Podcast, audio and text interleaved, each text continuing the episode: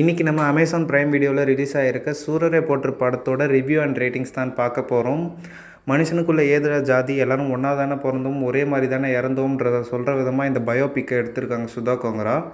இந்த படத் இந்த படத்தை பற்றி ஒன் லைனில் சொல்லணும்னா நம்ம சாதாரணமாக பஸ்லேயோ ட்ரெயின்லையோ ட்ராவல் பண்ணுற மாதிரி ஒரு லோ கிளாஸ் ஒரு ஃபர்ஸ்ட் கிளாஸ் ஒரு ஹை கிளாஸ்ன்ற மாதிரி இல்லாமல் எல்லோரும் ஒரே மாதிரியாக ஃப்ளைட்டில் போகணும் அதுவும் குறைஞ்ச லோ காஸ்ட் ஏவியேஷனில் போகணும் அப்படின்ற ஃபுல் அண்ட் ஃபுல் அந்த மோட்டிவேஷன் அந்த நோக்கத்திலே தான் இந்த படத்தையே நவுத்திருக்காங்க. நம்ம சூர்யாவோட ஆக்டிங் பற்றி சொல்லணும்னா அதை பற்றி சொல்கிறதுக்கான சொல்கிறதுக்கான தகுதியே நமக்கு கிடையாது. அந்தளவுக்கு பிரித்து மேய்ஞ்சிருக்காரு மனுஷன். அதுலேயே முக்கியமாக அந்த டிக்கெட் கவுண்ட்டு சீன் ஒன்று இருக்கும். அவங்க அப்பா அங்கே சாகிற நிலமையில் இருப்பார். இவருக்கு ஊருக்கு போய் ஊருக்கு போய் ஆகணும். இவர் கையில் சிக்ஸ் தௌசண்ட் ருபீஸ் தான் இருக்கும்.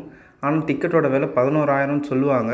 அந்த டைம் அந்த நொட்டி வேறு லெவலில் பிரித்து மேய்ஞ்சிருப்பார் நடிப்பில். எல்லாருக்கிட்டையும் காசு கேட்பார் வேறு லெவலில் மிரட்டியிருப்பார். இந்த பர்ஃபாமன்ஸை வேறு யாராலையும் கண்டிப்பாக ரீப்ளேஸ் பண்ண முடியாது. அதேமாதிரி ஃபீமேல் லீட் நம்ம அபர்ணா பாலமுரளி எப்பவும் போல் சாதாரண படத்துலலாம் வர மாதிரி சாதாரண ஒரு கமர்ஷியல் மூவியில் வர மாதிரி ஒரு சாங்கு இன்னும் ரெண்டு டூயட் அந்த மாதிரி வந்துட்டு போவாங்க படம் ஃபுல்லாக வந்திருக்காங்க. சில படத்துலலாம் இந்த ஹீரோயின் ரோலை நம்ம வந்து கட் பண்ணி எடுத்துட்டாலும் படத்துக்கு எந்த ஒரு பாதிப்பும் இருக்காதுன்ற மாதிரி இருக்கும். பட் இந்த படத்தில் அப்படி நம்ம கட் பண்ணி எடுத்தோம்னா தனியாக தெரியும்.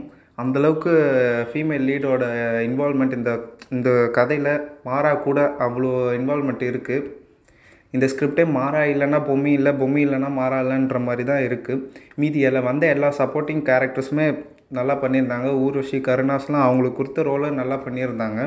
இன்னும் பெட்டராகவே இருந்திருக்கலாம் அப்படின்னு தான் நான் சொல்லுவேன். ஏன்னா ஃபஸ்ட் ஹாஃபை பொறுத்த வரைக்கும் ரொம்ப ஃபாஸ்ட்டாக தான் போயிட்டு இருந்துச்சு செகண்ட் ஹாஃபில் வந்து சில சாங்ஸ் அண்டு தேவையில்லாத சீனால் லேக் இருந்தது.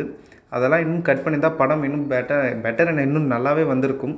இந்த படத்துக்கு என்னை பொறுத்த வரைக்கும் நான் ஃபைவ்க்கு three point seventy five ratings தருவேன். சாங்ஸை மட்டும் கொஞ்சம் லென்த்தை கம்மி பண்ணியிருந்திருக்கலாம். மற்றபடி படத்தில் குறை நம்ம சொல்கிறதுக்கு எதுவுமே கிடையாது.